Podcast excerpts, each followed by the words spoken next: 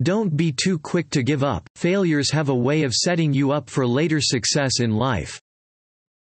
The author of The War of Arts, Steven Pressfield, is one of the resilient mentors in this book who used failure as a stepping stone. Before becoming a renowned author, Steven spent years dealing with failure in trying to get his books published. No matter how much effort and time he invested in writing his books, publishers weren't interested in them. Having been rejected by publishers for 15 years, Steven decided to put a hold on things for a while, move to Hollywood and study screenwriting. Even though he still encountered some failures in his early days in Hollywood, this decision ultimately made him a pro in writing books and paved the way for the successes he's enjoying today.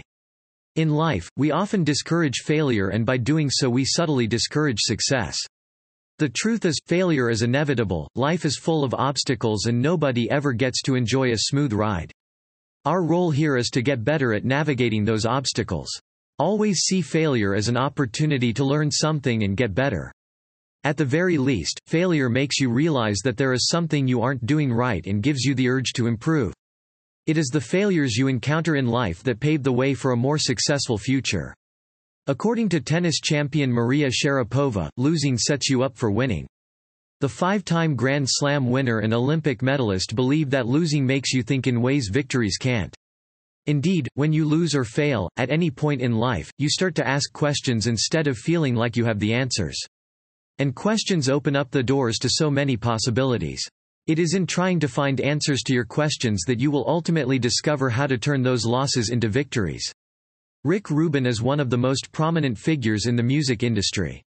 He's worked with pop artists like Shakira, Adele, Sheryl Crow, Lana Del Rey, and Lady Gaga, as well as tons of other world-famous artists from different musical genres. Over the years, Rubin has produced dozens of award-winning albums. But in terms of dealing with failure, he had to learn the hard way. At the onset of his career, the first few albums he made were very, very successful. So, based on those early successes and being young, he assumed that's what happened every time. Then, the first time he had an album that was less successful, it was a really traumatic experience. It took a few more successful albums, and some unsuccessful ones, for him to understand that the success of a project quite often has nothing to do with the quality of a project. Sometimes great records flop commercially. And sometimes records that might not have been really artistically exceptional had great commercial success. Always have it in mind that there are so many elements that go into making something successful, all of which are out of your control. You're in control of making your project the best it can possibly be for you, but that is as much power as you have. You are powerless over most of what happens after that, you have no control over how people react to it. You can't make people like your project or whatever it is you have to offer. No matter how good and creative you are, there are bound to be some disappointments from time to time. The key to being a high achiever, and getting the best out of life is to learn how to turn disappointments around and use them to your advantage. See every hindrance you experience in life, every setback, as a chance to step up. Another important thing to know about failure is that real good failure gives you tremendous freedom. Once you've hit rock bottom, you can't fall further down, so there's nowhere to go but up. There's nothing left to lose, hence, you'll be able to freely express your ideas, do what you truly want to do. And, in doing what you truly want to do, you will find joy and unbounded freedom. No fear. Just tremendous happiness in the doing. In a nutshell, with each failure comes great opportunities. Instead of getting frustrated and giving up when you experience failure, figure out where you need to improve and take the necessary steps to avoid making such a mistake ever again. My most painful failures have been my best teachers because the pain prompted me to change. Tilde Ray Dalio. Great opportunities are seldom glaring, have an open-minded approach to life. Opportunities present themselves in many manners and many avenues, and most of us often find it difficult to realize a lot of these opportunities, let alone seize them. Whether you're in search of the best new job, client, partner, or new business opportunity, it is highly unlikely to fascinate you when you first see it. The truth is, the best opportunities may not even catch your attention at first. More often than not, great opportunities are not always attractive on the surface. According to entrepreneur and author Scott Belsky, what makes an opportunity great is the benefit it brings with it, which is often beneath the surface. If the potential benefits were so glaring and explicitly clear, the opportunity would have already been taken. Don't make important life decisions based solely on what you see and your previously held beliefs. You can't be a visionary or aspire to make great impacts in your society, or the world in general, if you anchor your decisions with what you see and know now. Stay flexible and be open to opportunities as they come your way. The only way to cultivate your own luck is to be more flexible, you might even need to give up something for the right opportunity. Approach life open-mindedly and cultivate awareness for the world around you. Most of us miss out on great opportunities simply because they don't fit into our pre-existing standards. It is surprising to see how lazy people are when making important and critical decisions about their careers. Don't join a team or start working for a company for what it is, but for what you believe you can help it become. As Scott Belsky put it, be a founder in the sense that you're willing and prepared to make something rather than just join something. In essence, life's greatest opportunities run on their own schedule, not yours. You must seize opportunities when they present themselves, not when they are convenient or obvious. Great opportunities never have great opportunity in the subject line, tilde Scott Belsky. To never get sucked into the wrong commitments, you have to keep saying no. One of the greatest problems for anybody who starts gaining success is they become crippled by opportunity, and saying no becomes imperatively important than saying yes. The more you become successful in your area of expertise and yourself as a prominent figure, the more people will clamor for your attention. Now, this usually happens when you are about to experience great professional growth and thinking becomes essential. This is when people will try to distract you from what is important by dumping all sorts of irrelevant requests on you. The truth is, saying yes is easy. Saying no is hard. It's our nature as humans to care about what people think about us and how they see us. This is why many of us find it extremely hard to say no. We don't want to disappoint people or make them angry, so they won't be critical of us. To keep your dreams alive and always get a sense of fulfillment after your days, you have to keep your commitments in check by constantly finding ways to say no. You have to learn how to politely say no to trivial tasks, in order to be able to focus on essential ones.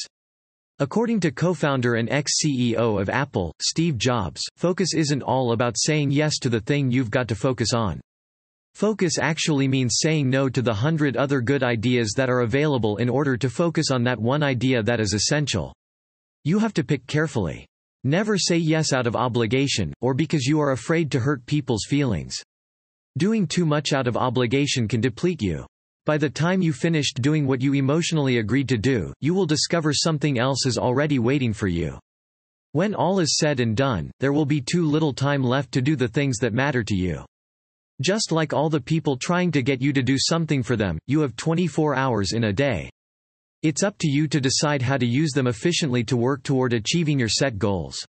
For instance, when the author was writing this book, which involved him interviewing over 130 of the world's most effective individuals, there were many instances where he was rejected. Even though most of these individuals were Tim's idol and acquaintances, they had to say no and politely declined his request for an interview because they couldn't fit it in their schedules. It turned out that some of those rejection letters were so well written and perfectly crafted, that he had to go back to ask these people who rejected him if he could include the letters in his book because there is a lot to learn from them. They rejected his proposal so politely that he actually admired them more than he did before. Learn to say things like, oh, thanks for thinking of me in this context, but I'm currently not available, no, thanks. I've got other commitments. But good luck with the project. I'm sure it is going to be a really successful one. Go ahead and frame the sentences as you like. Find a polite way of saying no. You don't have to be rude, but try as much as possible to never get sucked into the wrong commitments. To make sure you are always committed to the right things, you can follow this advice from the chairman of EDventure Holdings Esther Dyson. Ask yourself, would I say yes if it were on Tuesday, because the day will come when it is on Tuesday, and you'll be saying, damn, why did I say yes to that? It's so easy to commit to things that are weeks or months out, when your schedule still looks clear. But you have to remember that one day, that distant future will be now, and the choices you make today will have shaped the choices you are able to make then. Whenever I am trying to decide whether to accept an invitation, I just pretend it is going to happen tomorrow morning. It is easy to say yes to something happening six months from now, but it has to be super fantastic to get me to go tomorrow morning. Tilde Kevin Kelly, co-founder Wired Magazine. Being busy is a decision, you only have time for what you make time for. We all have many ways of excusing ourselves from the things we don't want to do. And one of those ways is by saying, I just don't have the time, I'm too busy. You've probably used this line to sneak out of commitments times without number, and you find it really reasonable. But the question is were you really busy all those times you claimed you were? We now live in a society that sees being busy as one of the most justifiable excuses. It has become a norm to use the excuse I am too busy, as a reason for not doing anything we don't feel like doing. The problem with this kind of mentality is this, if you keep justifying your excuses for not doing something important for any reason, you will never get it done. There is particularly one of Timothy Ferriss' mentors Debbie Millman who doesn't believe in too busy. The founder and host of Design Matters asserts that being busy is a decision. She believes that out of all the excuses people use to rationalize why they can't do something, the excuse I am too busy is the most inauthentic, as well as the laziest. Busy is a decision, tilde Debbie Millman. And yeah, she's right. The problem is that most of us mistake being busy for being productive, without knowing they are not the same in any way. You need to know that busyness doesn't mean business. You can be busy doing unimportant things while leaving the important ones untouched. The truth is, we do the things we want to do, and pass on things we'd rather not do. Whenever we say we are too busy to do something, it's a really subtle way of saying it's not important enough. This implies that you would rather be doing something else that you deem more important. And most of the time, that something could be sleep, playing video games, hanging out with friends, or watching TV. If you use being busy as an excuse for not doing something, what you are saying, in essence, is that it's not a priority. Put simply, it's what you make time for, that you have time for. Instead of trying to find time to do something, endeavor to make time for it. This is the most productive approach. Set your priorities right and make time for the things that are of optimum importance. You can't let being busy stand in the way of doing something you really want to do, even if you are busy. Make the time to do the things you want to do, the essential things, and then get them done. Go get the freedom you crave, you have to lead a disciplined lifestyle. Freedom is something we all desire. Everybody wants to be physically free and mentally free. We want to be financially free and we want to have more free time for ourselves. But the question is, how exactly do we get this freedom? Where does freedom come from? Well, according to the author of Extreme Ownership, Jocko Willink, who is also one of Tim Ferriss' mentors, the answer is discipline. Yes, leading a disciplined lifestyle is the only way we can truly be free. Discipline and freedom seem to be totally unrelated, and we all see both of them on the opposite side of the spectrum. But, in reality, they are very connected. We all want to be able to act and live as we want within the 24 hours we have in a day, we all crave freedom. And the only way to get that freedom is through discipline. For instance, if you want financial freedom, you have to implement long-term financial discipline in your life. We all want to be rich and financially independent, but not everyone is able to make the sacrifice. It takes discipline to stay faithful with your savings and cut back on expenses. It takes an even greater level of discipline to make long-term investments. If you want more free time, and always want to get the best of the 24 hours in each day, you have to develop and follow a more disciplined time management strategy. We live in an age of distractions. There are distractions all around us, everywhere we look, at home, at work, on our phones and computers. You need to consciously cultivate a disciplined habit, to be able to say a big no to things that consume your time without adding any value to your life. Furthermore, if you want to be physically free to move how you want, and to be free from many health issues caused by poor lifestyle choices, then discipline is the only way to go. You need to cultivate the discipline to stop eating junk, eat healthy food and stick to an effective workout routine. Discipline and freedom go hand in hand because discipline is the only way to get the freedom we all crave. This is a simple, yet essential principle that applies to every aspect of life. If you want more freedom, cultivate a more disciplined habit. Discipline equals freedom. Tilde Jocko Willink. Think well before taking people's recommendations and advice regarding your career. The Tribe of Mentors is a book full of advice from highly successful individuals all over the world. But one thing Tim Ferriss made clear right at the onset of this book is that not all this advice will be useful for you. Only a small fraction of the tips from Tim's mentors will have a significant impact on your life, but most will never apply to your situation. The same goes for taking advice from people when it comes to your professional and personal life. Before you take people's advice on something, first think about how the advice really relates to your circumstances and who you are, and then decide whether or not to follow it. The truth is, people make recommendations and give advice based on what they think is safest for you, or based on their understanding of who you are and what you ought to be. They set invisible limits on how much you can achieve in your life and pass those limitations onto you inadvertently. So you have to be very careful not to let what other people think put a limit on how far you can go in life. For instance, when Daniel Ek started working on creating Spotify, he got many recommendations from people, most of who thought the world didn't need a new music streaming platform. The most common piece of advice he got was that good things come to those who wait.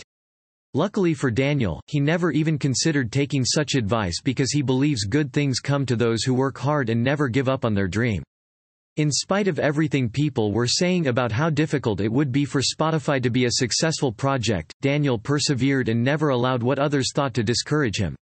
Eventually, Daniel Ek co-founded Spotify with Martin Lorentzon in 2006, and the platform has since turned out to be a huge success, with more than 140 million monthly active users. Daniel told Tim Ferriss that if he'd listened to all the good things come to those who wait people told him, Spotify would never have become anything more than an idea. In life, you'll get all sorts of advice from people, take more risks, don't be so hard on yourself, work harder. But before taking any recommendation, you have to evaluate whether it is appropriate to your situation or not. Indeed, some people need to take more risks, while others need to take fewer risks. Some people need to ease up on themselves, while others are already too self-forgiving. Some people need to work harder, while others are already on the edge of burnout. Generally speaking, some recommendations may be good, but that doesn't mean they are good for you. While other people may apply such advice and it changes their lives for good, it might send you farther down the deep if you follow it. You have to constantly improve your general judgment to be able to tell the difference between good and bad advice. And this involves not letting your emotions take the lead while making a decision. With the recommendation in mind, make an honest assessment of your situation even if the truth isn't flattering or convenient, your possible options, and the trade-offs involved. Doing this will let you see things very clearly and help you decide whether or not that good advice or recommendation is indeed good for you.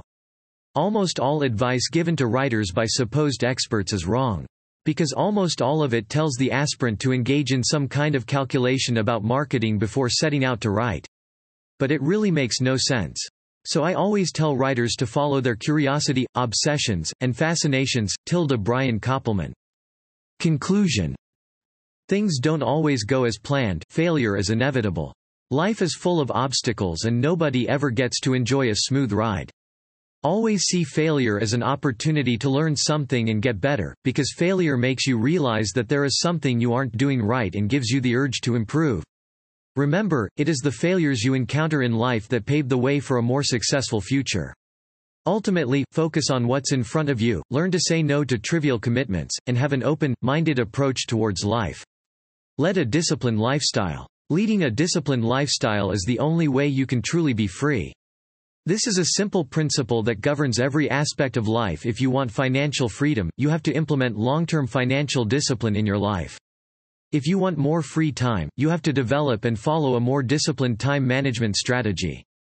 If you want to be physically free to move how you want, and to be free from many health issues caused by poor lifestyle choices, cultivate the discipline to eat healthy and stick to an effective workout routine.